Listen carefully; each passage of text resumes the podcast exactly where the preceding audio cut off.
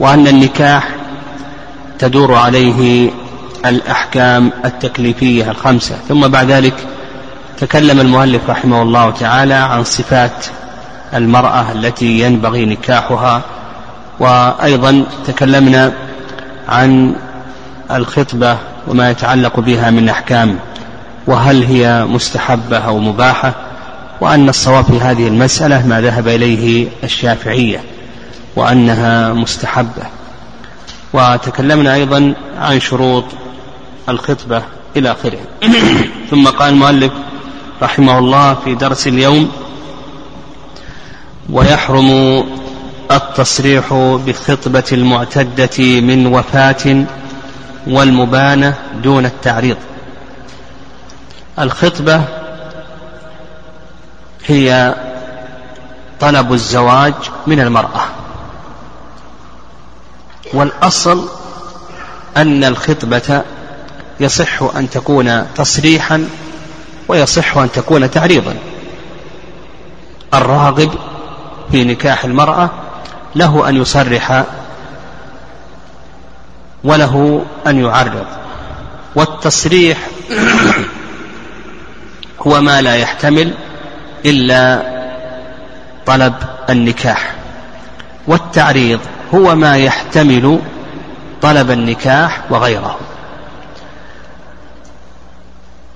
وكما ذكرنا قررنا أن الأصل في الخطبة أنها تجوز وتصح تعريضا وتصريحا إلا أنه يستثنى من ذلك مسائل.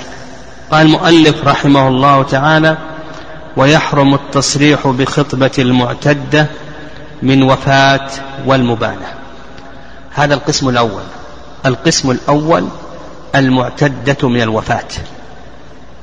فهذه يحرم أن تخطب تصريحا ويجوز أن تخطب تعريضا.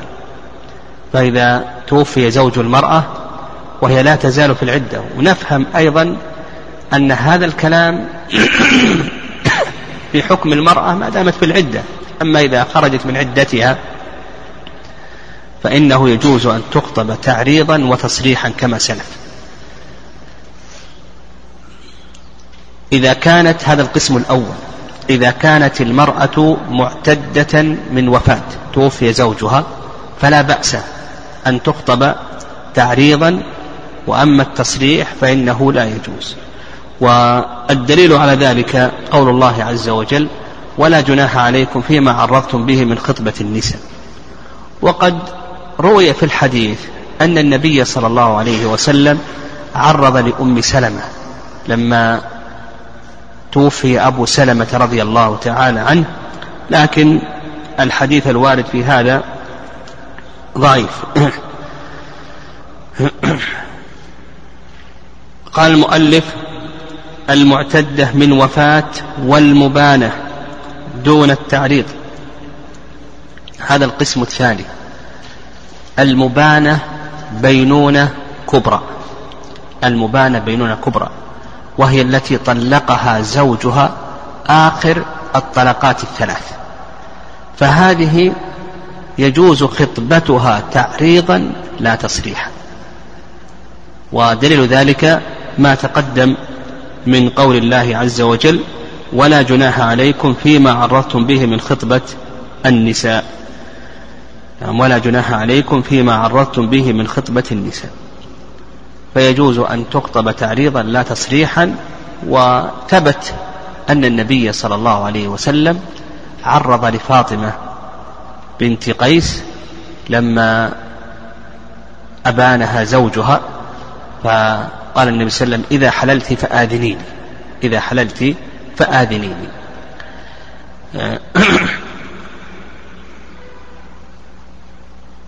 وأما بالنسبة للزوج فإنه لا يجوز له أن يخطبها لا تعريضا ولا تصريحا لأنها لا تحل له حتى تنكح زوجا غيره. قال دون التعريض. ويباحان لمن أبانها بدون الثلاث. هذا القسم الثالث. القسم الثالث من أبان زوجته بدون الثلاث. ومعنى قوله بدون الثلاث يعني بما سوى الثلاث. أبان زوجته بما سوى الثلاث. بمعنى أبانها بالخل المخترعة كما سيأتينا بانت من زوجها بينونة صغرى بمعنى أنه لا يملك أن يراجعها لكن يملك أن يعقد عليها بخلاف التي أبينت بينونة كبرى. التي أبينت بينونة كبرى هذه لا يملك زوجها أن يعقد عليها ولهذا يحرم عليه أن يخطبها لا تعريضا ولا تسريحا. أما التي أبينت بدون الثلاث يعني بانت منه بينونة صغرى وهذه مثل المخترعة. المخترعة هذه بانت بينونة صغرى. كذلك أيضا المفسوخة التي فسخت لفوات شرط أو لوجود عيب أو غير ذلك. هذه بانت من زوجها. بينونة ماذا؟ بينونة الصغرى معنى ذلك أنه لا يملك أن يراجعها لكن يملك أن يعقد عليها. هذه التي أبينت بدون الثلاث. التي أبينت بدون الثلاث يجوز لزوجها أن يخطبها تعريضا وتصريحا. ولهذا قال المؤلف ويباحان لمن أبانها بدون الثلاث يباحان ماذا التعريض والتصريح. لماذا يجوز له أن يخطبها تعريضا وتصريحا؟ لأن له أن يعقد عليها. فله أن يعقد على المختلعة منه التي خالعته في العدة. وإذا فسخت المرأة منه لفوات شرط أو وجود عيب ثم بعد ذلك رضي بإسقاط الشرط أو بوجود العيب له أن يعقد عليها. فإذا كان كذلك إذا كان يصح له أن يعقد عليها في العدة فمن باب أولى أنه يصح له أن يخطبها تعريضا وتصريحا. أما بالنسبة لغير الزوج ها؟ فإنه يخطبها ماذا؟ تعريضا. وأما التصريح فإنه لا يجوز. خطبة المعتدة نقول يجوز أن يخطبها تعريضا. أما تصريحا فإنه لا يجوز. والتعريض كما سلف من قول النبي صلى الله عليه من قول الله عز وجل ولا جناح عليكم فيما عرضتم به من خطبة النساء. قال كرجعية كرجعيته هذا القسم كم؟ الرابع القسم الرابع المعتدة الرجعية وهي التي طلقها زوجها دون ما يملك من العدد بلا عوض. هذه الرجعية أما زوجها فهي زوجة له. زوجها له أن يراجعها ولا حاجة إلى الخطبة لا تعريضا ولا تصريحا إلى آخره لأنها زوجة.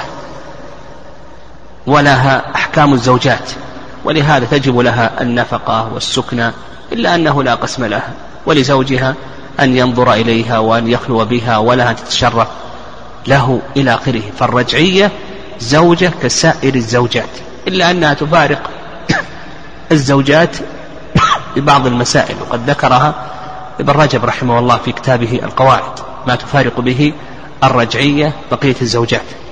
من ذلك القسم فإنه لا قسم لها يعني لا يقسم لها. الرجعية لزوجها أن يراجعها. طيب غير الزوج هل له أن يخطبها أو ليس له أن يخطبها؟ هذه الرجعية التي طلقها زوجها دون ما يملك من العدد. هل لغير الزوج أن يخطبها أو نقول ليس له أن يخطبها؟ نقول ليس له أن يخطبها. يحرم أن تخطب.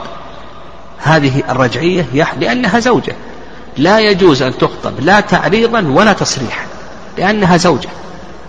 ويدل لذلك قول الله عز وجل وبعولتهن أحق بردهن في ذلك إن أرادوا إصلاحا. فسمى الله عز وجل الزوج المطلق سماه بعلا. مما يدل على أنها زوجة وعلى هذا فنقول زوجها له أن يراجعها. أما غير الزوج فإنه لا يجوز له أن يخطبها لا تعريضا ولا تصريحا. قال ويحرمان منها على غير زوجها. يعني يحرم للرجعية التعريض والتصريح إلا للزوج. لأنها زوجة.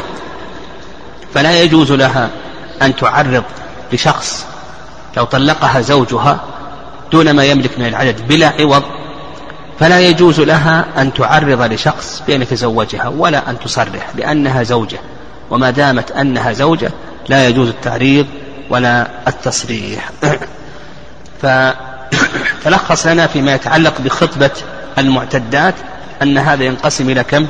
ها؟ إلى أربعة أقسام القسم الأول المعتدة من الوفاة وهذه يجوز أن تخطب تعريضا لا تصريحا. ويدل ذلك قول الله عز وجل ولا جناح عليكم فيما عرضتم به من خطبة النساء. لأن الأصل الأصل أن المعتدة ما تخطب. لماذا؟ لأنه لا يجوز العقد عليها في العدة والخطبة وسيلة إلى العقد. العقد لا يجوز على المعتدة. ولا تعزم عقدة النكاح حتى يبلغ الكتاب أجله فالمعتدة هذه لا تخطب لأنه لا يجوز العقد عليها في العدة. والخطبة والخطبة وسيلة من وسائل وباب من أبواب العقد طريق إلى العقد. لكن رخص الشارع بأي شيء ماذا؟ بالتعريض. وعلى هذا نقول القسم الأول المعتدة من الوفاة هذه يجوز أن تخطب تعريضا لا تصريحا. القسم الثاني المبانة بينونة كبرى وهي التي طلقها زوجها آخر ما يملك من العدد. ها؟ هذه أيضا ماذا؟ تخطب ماذا؟ تعريضا لا تصريحا. أما زوجها فلا يجوز له أن يخطبها لا تعريضا ولا تصريحا لأنها لا تحل له حتى تنكح زوجا غيره. القسم الثالث نعم القسم الثالث المبانة بدون الثلاث. ها ومن هي المبانة بدون الثلاث؟ ها هي مثاله كالمخترعة يعني التي أبانها زوجها لكن بغير طلاق الثلاث. أبانها مثاله أبانها بالخلع أبانها بالفسخ بفوات شرط أو وجود عيب إلى آخره. فهذه وش حكمها؟ يجوز لزوجها أن يخطبها تعريضا وتصريحا لأن له أن يعقد عليها. ولهذا لما أبيح العقد في العدة هنا ها أبيح أن يخطب تعريضا وتصريحا. أما غير الزوج فإنه يبقى على الأصل وأنه يخطبها ماذا؟ تعريضا لا تصريحا. يخطبها تعريضا لا تصريحا. القسم الرابع الرجعية وهي التي طلقها زوجها دون ما يملك من العدد بلا عوض. هذه الرجعية أما زوجها فهي زوجة له لا حاجة إلى خطبة يملك أن يراجعها. وأما غير الزوج وش الحكم هنا؟ يحرم عليه أن يخطب تعريضا وتصريحا لأنها زوجة حتى تنتهي العدة. وذكرنا دليل ذلك قول الله عز وجل وبعولتهن أحق بردهن في ذلك قال والتعريض إني في مثلك لراغب وتجيبه ما يرغب عنك و نعم إني في مثلك لراغب وتجيبه ما يرغب عنك. التعريض والتصريح كما ذكرنا الضابط في ذلك هذا ذكره المؤلف رحمه الله على سبيل المثال. والضابط في ذلك أن التصريح هو ما لا يحتمل إلا طلب النكاح. وأما التعريض فهو ما يحتمل طلب النكاح وغيره مثل لو قال فلانة امرأة صالحة أو أنا بحاجة إلى امرأة مثل فلانة إلى آخره هي التي تلائمني إلى آخره. هذا من قبيل التعريض. أما بالنسبة للتصريح فهو لا يحتمل إلا النكاح. يريد كان يقول أرغب الزواج من فلانة ونحو ذلك. ما يرغب عنك ونحوهما فإن أجاب ولي مجبرة أو أجابت غير المجبرة. نعم ولي المجبرة. المجبرة كما سيأتينا إن شاء الله سيأتينا في شروط النكاح. من هي المرأة؟ يعني المجبرة هي التي لا يعتبر رضاها في عقد النكاح. وسيأتينا إن شاء الله من هي؟ التي لا يعتبر رضاها في عقد النكاح مع وجود آلة الرضا. يعني لا يعتبر رضاها مع وجود آلة الرضا. أو مع إمكان وجود آلة الرضا. مع وجود آلة الرضا أو مع إمكان وجود آلة الرضا. كما سيأتينا. هذه تسمى مجبرة عند العلماء. لا يعتبر رضاها. فقال لك المؤلف فإن أجاب ولي مجبرة. وولي المجبرة هو الأب وصي في النكاح. الأب وصي في النكاح كما سيأتينا يملكان الإجبار على النكاح بدون الرضا. فمثلا الأب يملك أن يجبر ابنته البالغة العاقلة الرشيدة على أن تتزوج ولو كانت كارهة. كذلك أيضا وصيه في النكاح إلى آخره يملك أن يجبر آه، المرأة المكلفة البالغة البكر آه، ولو كانت كارهة إلى آخره. المهم هذا سيأتي بيانه إن شاء الله. فإن أجاب ولي مجبرة أو أجابت غير المجبرة. غير المجبرة هي التي لا تقرأ على النكاح وهي من؟ الثيب. إذا بلغت تسع سنوات. الثيب إذا بلغت تسع سنوات هذه لا يملك أبوها أن يجبرها ولا وصية في النكاح. كذلك أيضا اليتيمة. اليتيمة هذه لا يملك وليها أن يجبرها.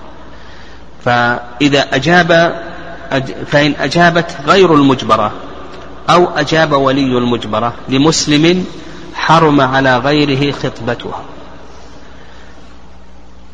إذا أجاب ولي المجبرة كأن أجاب ولي البكر أو أجابت الثيب لمن خطبها بالموافقة. فيقول لك المؤلف رحمه الله يحرم على غيره أن يخطبها. ويدل لذلك قول النبي صلى الله عليه وسلم في حديث ابن عمر رضي الله تعالى عنهما لا يبع بعضكم على بيع بعض ولا يخطب الرجل على خطبة أخيه ولا يخطب الرجل على خطبة أخيه. خرجه في الصحيحين. حيث ابن عمر وسلم نهى أن يبيع الرجل على بيع أخيه أو أن يخطب على خطبته. مثله أيضا حيث أبي هريرة في البخاري أن النبي صلى الله عليه وسلم قال لا يخطب الرجل على خطبة أخيه حتى ينكح أو يترك. فنقول بأن هذا محرم ولا يجوز ولما في ذلك من الظلم والإعتداء. وقول المؤلف رحمه الله لمسلم يفهم منه أنه لو كان الخاطب غير لو كان الخاطب غير مسلم فإنه يجوز لغيره يجوز للمسلم أن يخطب على خطبته. مثال ذلك نصراني خطب نصرانية. وسيأتينا إن شاء الله سيأتينا إن شاء الله في باب المحرمات أن المسلم يجوز له أن يتزوج النصرانية بشروط. يجوز له أن يتزوج الكتابية سواء كانت نصرانية أو يهودية بشروط. فإذا خطب نصراني نصرانية وأجيب فإن للمسلم أن يخطب على خطبة النصراني. هذا ما ذهب إليه المؤلف أو هذا مفهوم كلام المؤلف. وهذا هو المذهب. نعم هذا هو المذهب. والرأي الثاني قال به بعض الشافعية بعض المالكية وبعض الشافعية أنه لا يجوز أن يخطب المسلم على خطبة الغير حتى ولو كان غير مسلم حتى لو كان نصرانيا أو كان يهوديا. لا يجوز أن يخطب على خطبته لما في ذلك من الظلم والاعتداء. والحنابلة يستدلون على هذا بقول النبي صلى الله عليه وسلم ولا يخطب على خطبة أخيه. لكن ال ال آه، وقوله أخيه المراد بذلك المسلم لأنه لا أخوة بين الكافر والمسلم. عند انتفاء الدين فإنه لا أخوة. الموالاة إنما تكون بين المؤمنين والمعاداة إنما تكون بين المؤمنين والكافرين فلا أخوة. وأجيب عن هذا بأنه بأن هذا المفهوم وهذا القيد قيد ماذا؟ أغلبي. وما كان قيدا أغلبيا فإنه لا مفهوم له عند الأصوليين. فالصواب في هذه المسألة أنه لا يجوز للمسلم أن يخطب على خطبة النصراني أو اليهودي إلى آخره لما في ذلك من الظلم والإعتداء. طيب متى يجوز للمسلم أن يخطب على خطبة أخيه؟ قال لك وإن رد هذه المسألة هذا الأمر الأول. إذا رد الخاطب خطب هذا المسلم ثم بعد ذلك رد. فإنه يجوز أن يخطب المسلم على خطبة أخيه. وهذا باتفاق الأئمة. لأنه لما رد أصبح الآن لا حق له. وحينئذ يجوز لغيره أن يخطب على خطبته. قال أو جهلت الحال. نعم. أو جهلت الحال. هذا الأمر الثاني.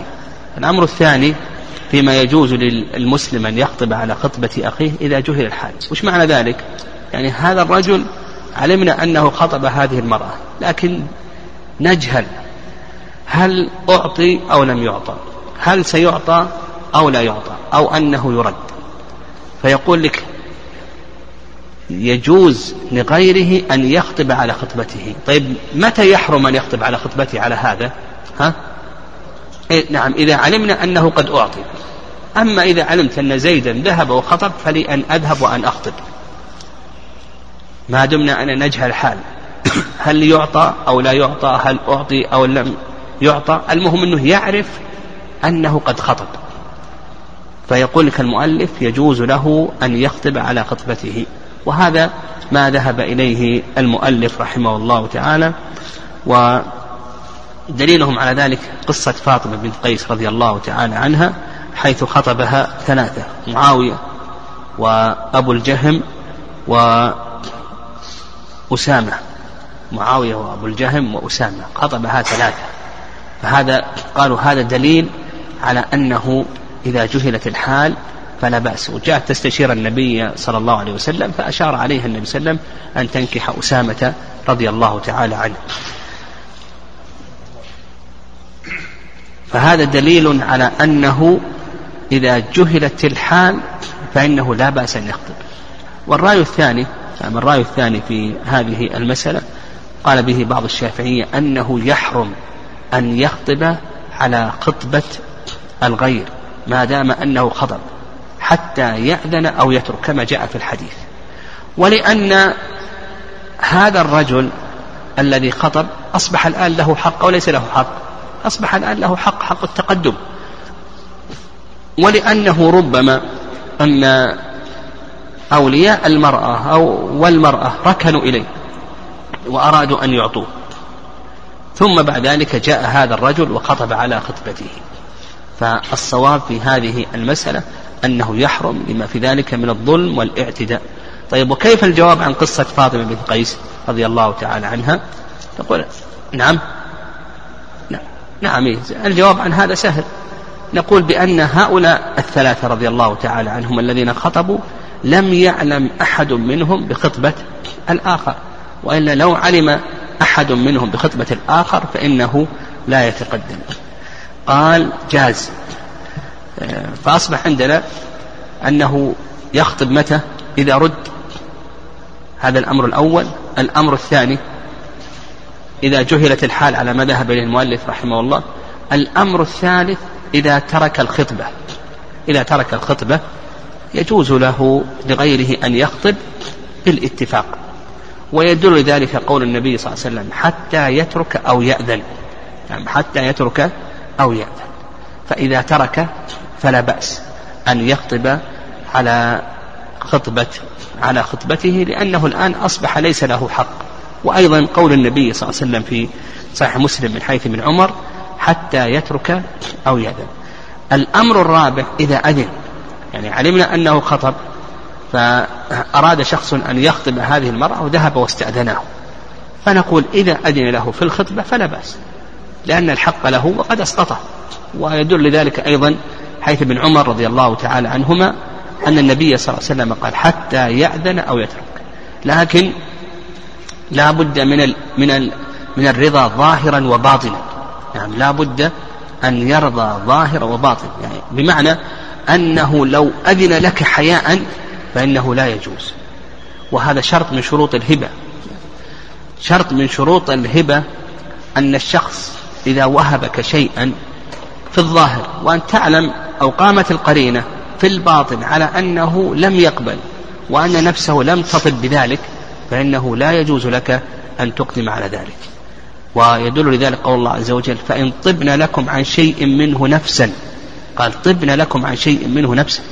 فإذا وهبك حياء أو أذن لك حياء منك إلى آخره فإنه لا يجوز لك أن تقبل في الحديث وإن كان في ضعف. لا يحل مال امرئ مسلم إلا بطيبة نفس منه. قال المؤلف ويسن العقد يوم الجمعة مساء بخطبة ابن مسعود. يعني يسن العقد يقول المؤلف رحمه الله يسن العقد يوم الجمعة. هذا ليس عليه دليل. كون العقد يوم الجمعة في يوم الجمعة مساء بعد العصر هذا ليس عليه دليل توقيف عن النبي صلى الله عليه وسلم. مثل هذا مثل هذه السنية تحتاج إلى دليل. لكن العلماء رحمهم الله قالوا أنه يستحب بعد العصر يوم الجمعة لأنها ساعة إجابة. وإذا عقد بين الزوجين فإنه يستحب أن يدعى لهما بالبركة. بارك الله لكما وعليكما وجمع بينكما بخير وعافية. وهذه ساعة إجابة فربما تحصل الموافقة موافقة هذا الدعاء في ساعة الإجابة فيحصل التوفيق.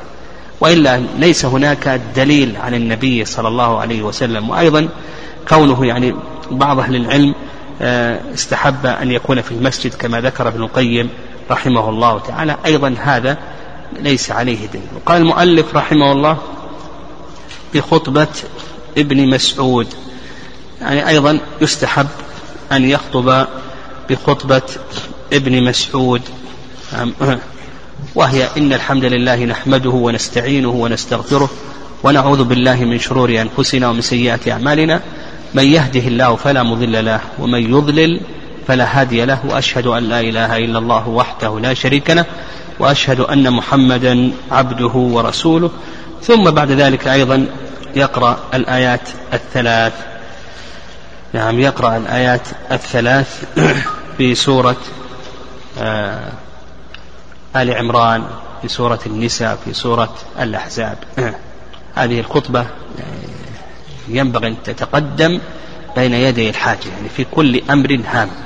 وهذا ليس خاصا أيضا بعقد النكاح لكن لما كان عقد النكاح من الأمور الهامة استحب العلماء رحمهم الله أن يبدأ بخطبة ابن مسعود رضي الله تعالى عنه في عقد النكاح.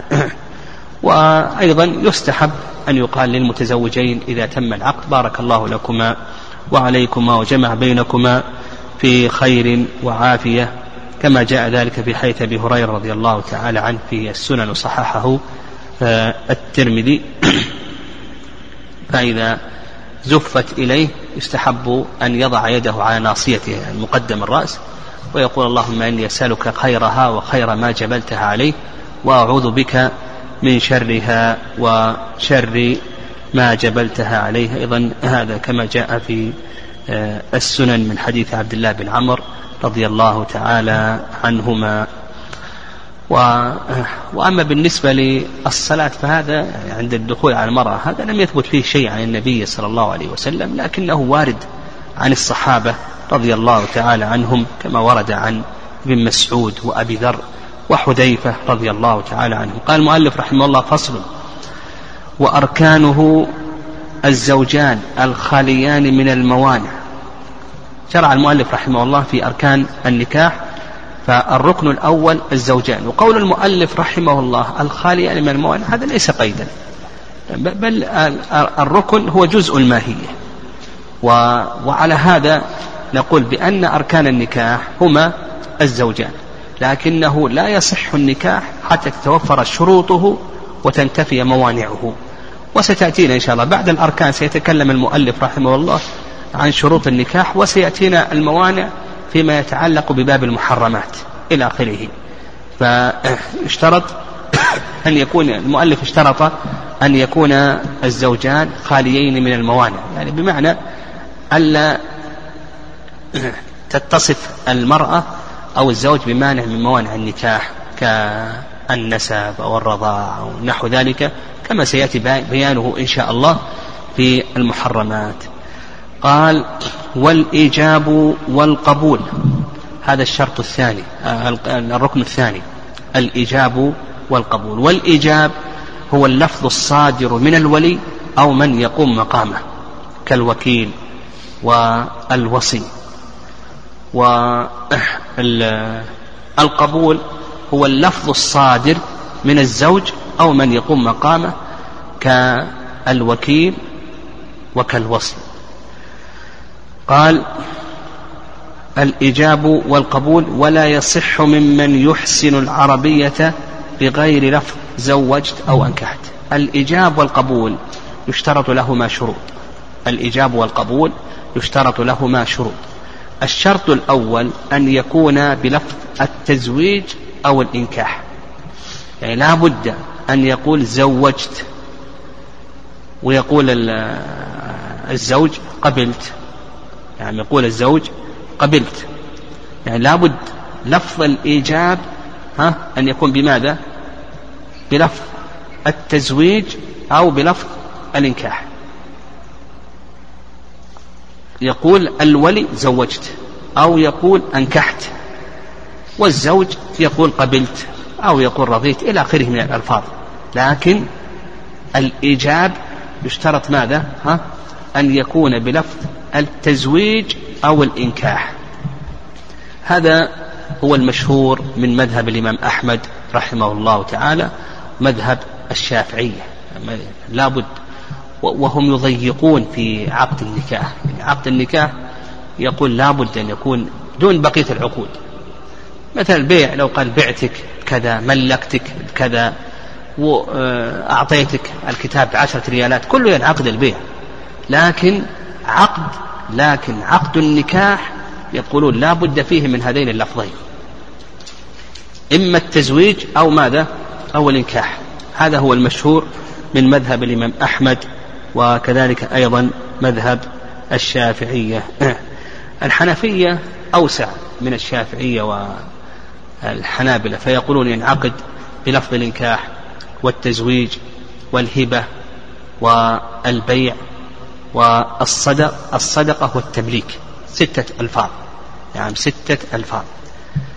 المالكية قريبون من الشافعية والحنابلة. يقول انعقد بلفظ الإنكاح والتزويج وكذلك أيضا الهبة.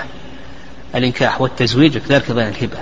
فنأخذ من هذا أن الأئمة يكادون يتفقون على التضييق في صيغة عقد النكاح. وأن عقد النكاح الإيجاب لا بد فيه من هذين الوصفين وإن كان الحنفية توسعوا وأضافوا أربعة أربعة ألفاظ وأما المالكية فإنما, فإنما أضافوا لفظ الهبة فقط. الرأي الثالث أو الرأي الثاني المسلك الثاني مسلك شيخ الإسلام تيمية رحمه الله. شيخ الإسلام تيمية رحمه الله يتوسع والقاعدة عنده أن العقود تجري بكل ما دل عليه العرف وأنه ليس هناك صيغة خاصة ينعقد بها أي عقد من العقود بل العقود مرجعها إلى ماذا؟ نعم مرجعها إلى أعراف الناس الذين قالوا كالشافعية والحنابلة الذين قالوا بأنه لا بد من لفظ الإنكاح أو التزويج استدلوا قالوا بأن هذين اللفظين هما اللفظان اللذان ورد في القرآن والسنة. آه، في القرآن والسنة كما في قول الله عز وجل فانكحوا ما طاب لكم من النساء وأنكحوا الأيام منكم والصالحين من عبادكم. يا معشر الشباب من استطاع منكم الباءة فليتزوج إلى آخره. آه، آه، لكن الجواب عن هذا سهل. نقول بأن بأن بأن السنة جاءت بغير هذه الألفاظ. النبي صلى الله عليه وسلم لما تزوج صفية أعتقها وجعل عتقها صداقها فكان ذلك نكاحا. قال أعتقتك وعتقك هو صداقك. فكان ذلك نكاح وأيضا قصة الواهبة أن النبي صلى الله عليه وسلم قال ملكتكها بما معك من القرآن. ملكتكها بما معك من القرآن. هذا مما يدل على أن آه النكاح ينعقد بكل ما دل عليه العرف. وهذا يعني ما ذهب إليه شيخ الإسلام تيمية رحمه الله هو الأقرب في هذه المسألة. ولهذا الحنابلة رحمهم الله لما أورد عليهم قصة صفية رضي الله تعالى عنها استثنوها. قالوا إلا السيد مع أمته فلا بأس أن يعتقها وأن يجعل صداقها أن يجعل عتقها صداقا ويكفي ذلك. يعني هذا هو الشرط الأول أن أن يكون الإجاب بلفظ النكاح أو التزويج. قال وقبلت هذا النكاح أو تزوجتها أو تزوجت أو قبلت إلى آخره. يعني يعني أما بالنسبة للقبول فأمره أوسع. يعني لا يشترط أن يكون بصيغة خاصة. القبول لو قال قبلت رضيت تزوجت آه، إلى آخره من هذه الألفاظ فإن هذا يتم به عقد النكاح. لكن الإيجاب كما سلف لا بد فيه من هذين. اللفظين. قال ومن جهلهما لم يلزمه تعلمهما وكفاه بكل لسان. يعني الذي يجهل اللغة العربية لا يلزمه أن يتعلم اللغة العربية كمن آه، لغته أردية فإنه يعقد باللغة الأردية بلفظ الإنكاح أو التزويج قال وكفاه معناهما الخاص بكل لسان لأن المقصود هنا المعنى دون اللفظ لأنه غير متعبد بتلاوته. قال فإن تقدم القبول لم يصح. هذا الشرط الثاني. الشرط الثاني الأول كما تقدم أن يكون الإجاب بلفظ الإنكاح أو التزويج. الشرط الثاني أن يتقدم الإيجاب على القبول. فإن تقدم القبول على الإيجاب يقول لك المؤلف رحمه الله تعالى لا يصح. يعني وهذا ما ذهب إليه المؤلف رحمه الله تعالى. وعلتهم في ذلك يقولون إن إن القبول للإيجاب. نعم. علتهم في ذلك يقولون أن القبول إنما يكون للإيجاب فلا يوجد قبله. والرأي الثاني أنه لا بأس أن يتقدم القبول على الإيجاب إذا كان بلفظ الطلب. إذا كان بلفظ الطلب فإن هذا جائز ولا بأس به. ويدل لذلك قصة سهل رضي الله تعالى عنه. وفيه في قصة الواهبة الرجل قال يا رسول الله إن لم يكن لك بها حاجة فزوجنيها. فقال سلم ملكتك بما معك من القرآن. قال زوجنيها. قال سلم ملكتك بما معك من القرآن. ما ورد أن الرجل قال بعد ذلك قبلت أو رضيت ونحو ذلك. يعني فكان ذلك نكاحا. فدل ذلك على أنه إذا كان بلفظ الطلب فإن هذا ماذا؟ إذا كان بلفظ الطلب فإن هذا آه، آه، ينعقد به النكاح. كما تقدم يعني القاعدة شيخ الإسلام تيمية رحمه الله أن العقود تنعقد بكل ما دل عليه العرف. قال وإن تأخر الإيجاب صح ما دام في المجلس ولم يتشاغل بما يقطعه وإن تفرق قبله بطل. هذا الشرط الثالث. الشرط الثالث من شروط الإيجاب والقبول الموالاة بين القبول والإيجاب. وعلى هذا إذا حصل فاصل بين القبول والإيجاب يقول لك المؤلف رحمه الله اشترط شرطين اشترطوا شرطان. الشرط الأول أن يكون في المجلس والشرط الثاني ألا يتشاغل بما يقطعه فمثلا لو أنه قال زوجتك ثم وهما في المجلس وجلس يتكلمان في النكاح وفي بعض شروط النكاح والمهر ونحو ذلك ثم قال قبلت. ها يصح العقد أو لا يصح العقد؟ يصح لأنهما لم يتشاغل بما يقطعه وأيضا في مجلس العقد. إن, إن تفرق عن المجلس نعم. إن تفرق عن المجلس يبطل الإجابة أو لا يبطل يقول لك يبطل الإجابة. كذلك أيضا لو تشاغل بما يقطعه. مثلا قال زوجتك ثم شرع يشت... يتكلمان في أمور التجارة أو في أمور الصناعة أو في أمور الزراعة ونحو ذلك. ثم قال قبلت بعد ذلك. هل يصح ذلك أو لا يصح؟ نقول بأن هذا لا يصح. فيشترط لل نعم يشترط أو اشترط المؤلف رحمه الله الموالاة ولا بد فإن حصل فاصل شرط يشترط شرطان. الشرط الأول أن يكون في المجلس والشرط الثاني ألا يتشاغل بما يقطعه. فإن تفرق من المجلس أو تشاغل بما يقطعه فإن العقد لا يصح. والقاعدة في ذلك. نعم القاعدة في ذلك. نقول تشترط الموالاة بين القبول والإيجاب. فإن حصل فاصل حصل فاصل يسير عرفا صح القبول. وإن طال الفاصل عرفا فإن القبول لا يصح. قال المؤلف رحمه الله. طيب الشرط الرابع أن يكون مختارا يعني أن يكون العاقد مختارا جادا. وعلى هذا إذا مك إذا كان مكرها على العقد فإنه لا يصح. كذلك أيضا لو كان هازلا يعني كذلك أيضا لو كان هازلا فهذا موضع خلاف بين أهل العلم. هل ينعقد النكاح من الهازل أو لا ينعقد؟ هذا موضع خلاف بين أهل العلم رحمهم الله تعالى.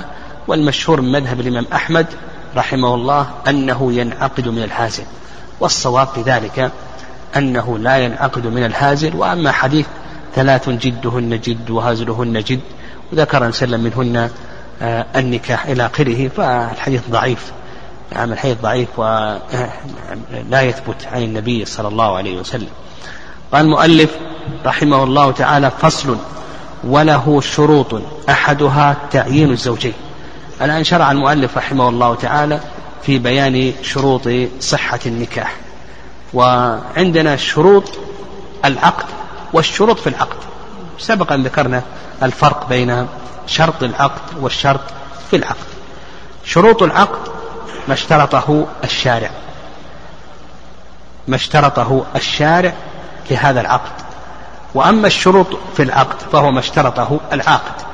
لما اشترطه أحد المتعاقدين مما له به منفعة ومصلحة. نعم. قال لك وله شروط أربعة أحدها تعيين الزوجين. هذا الشرط الأول. نعم تعيين الزوجين. لا بد من تعيين الزوجين. ويدل لذلك قول الله عز وجل فلما قضى زيد منها وطرا زوجناكها. ما قال الله عز وجل زوجناك؟ وإنما قال زوجناكها. مما يدل على التعيين وأيضا يدل لذلك حديث سهل في قصة الواهبة قال ملكتكها ما قال النبي صلى الله عليه وسلم ملكتك وإنما قال ملكتكها فهذا يدل على التعيين لا بد من تعيين الزوجين. والتعيين يكون بأمور الأمر الأول بالاسم مثل لو قال زوجتك ابنتي فلانة إلى آخره. الثاني بالصفة كما لو قال زوجتك ابنتي الكبيرة أو الصغيرة أو المتعلمة ونحو ذلك. الثالث بالإشارة كما لو قال زوجتك ابنتي هذه. الرابع بالواقع كما لو قال زوجتك ابنتي وليس له إلا ابنة واحدة. فهذا تعيين بالواقع. فأصبح التعيين ينعقد أو يحصل بواحد من أمور أربعة. قال المؤلف فإن أشار الولي إلى الزوجة أو سماها أو وصف ما تتميز به أو قال زوجتك بنتي وله واحدة لا أكثر صح. أشار هذا تعيين بالإشارة أو سماها تعيين بالتسمية أو وصفها تعيين بالصفة أو قال زوجتك تعيين بالواقع. يعني قال زوجتك بنتي وله واحدة لا أكثر صح هذا تعيين بالواقع. قال رحمه الله فصل رضاهما. هذا الشرط الثاني من شروط صحة العقد رضا الزوجين. وسبق أن ذكرنا لما تكلمنا على عقد البيع أن شرط الرضا قاعدة في كل العقود. كل العقود لا تنعقد إلا برضا المتعاقدين النكاح وغيرهما. يقول المؤلف رحمه الله رضاهما يعني رضا الزوجين ويدل لذلك قول النبي صلى الله عليه وسلم في حديث أبي هريرة رضي الله تعالى عنه لا تنكح الأيم حتى تستأمر ولا البكر حتى تستأذن قول النبي عليه الصلاة والسلام لا تنكح الأيم حتى تستأمر ولا البكر حتى تستأذن. وأيضا حيث ابن عباس رضي الله تعالى عنهما أن النبي صلى الله عليه وسلم قال الأيم أحق بنفسها من وليها والبكر تستأذن في نفسها. فقال تستأذن في نفسها. استثنى المؤلف رحمه الله هذا من حيث الجملة. من حيث الجملة نشترط رضا الزوجين. يستثنى من ذلك. قال إلا البالغ المعتوه. البالغ المعتوه. العتة نقص في العقل. العتة نقص في العقل يصحبه اضطراب وخمول. نقص في العقل يصحبه خمول وسكون. فالمعتوه يقول لك المؤلف رحمه الله إذا كان بالغا هذا لا لا يشترط رضاه. لماذا؟ لأنه ليس له إذن معتبر. ومثله أيضا المجنون. يعني مثله أيضا المجنون. إذا كان مجنونا إلى آخره يقول لك المؤلف رحمه الله لا يعتبر رضاه. لماذا؟ لأن عبارته ملغاة وليس له إذن معتبر. يعني تقول للمجنون هل أنت راضية ولا لست راضية قد لك الكلام من يعني آه، خارج عن الموضوع إلى آخره. فعبارته ملغاة. ولا إذن له معتبر. فيقول لك المؤلف رحمه الله البالغ المعتوه ذلك أيضا المجنون هذا يزوجه أبوه أو وصيه في النكاح ولا يعتبر رضاه. يعني لا يعتبر رضاه. لكن عند الشافعية أنه لا يزوج إلا عند الحاجة. يعني إذا كان يحتاج إذا عرفنا أن هذا المجنون يحتاج إلى زوجة إلى آخره كان يتبع النساء أو المعتوه هذا يحتاج إلى زوجة ونحو ذلك أو يحتاج إلى زوجة لكي تقوم بخدمته فإن, فإن هذا لا بأس. وأيضا على الصحيح أن هذا لا يقتصر على الأب ووصية بل بقية الأولياء لهم أن يزوجوا هذا البالغ نعم البالغ المعتوق. قال والمجنونة أيضا نعم المجنونة. المجنونة هذه لا يعتبر رضاه هذا هذا الثالث. الثالث ممن لا يعتبر رضاه المجنونة. فنقول أيضا المجنونة هذه لا يعتبر رضاها. لماذا؟ لأن عبارتها ملغاة. ولا إذن لها لا إذن لها معتبر. نعم لا إذن لها معتبر. والكلام فيها كما تقدم. الكلام فيها كما تقدم. الصحيح كما سلف والمقصود بالصغير على المذهب الذي لم يبلغ. فهذا الصغير هذا لا إذن له معتبر. نعم لا إذن له معتبر. وعلى هذا لأبيه ووصيه في النكاح أن يزوجانه. لأبيه ووصيه في النكاح أن يزوجانه. واستدلوا على ذلك نعم استدلوا على ذلك أن ابن عمر رضي الله تعالى عنهما زوج ابنه وهو صغير. نعم أن ابن عمر رضي الله تعالى عنهما زوج ابنه وهو صغير. والرأي الثاني نعم الرأي الثاني أن الصغير لا يزوج إلا عند الحاجة. نعم إذا كان يحتاج إلى النكاح فلا بأس. أما إذا كان لا يحتاج إلى النكاح فإنه لا يزوج. وهذا القول هو الأقرب في هذه المسألة لأن الزواج يلحقه شيء من التبعات المادية إلى آخره. والأصل ثبوت هذه التبعات في ذمة الزوج. هذا هو الأصل. وإذا كان كذلك نقول يقيد ذلك بما إذا كان محتاجا.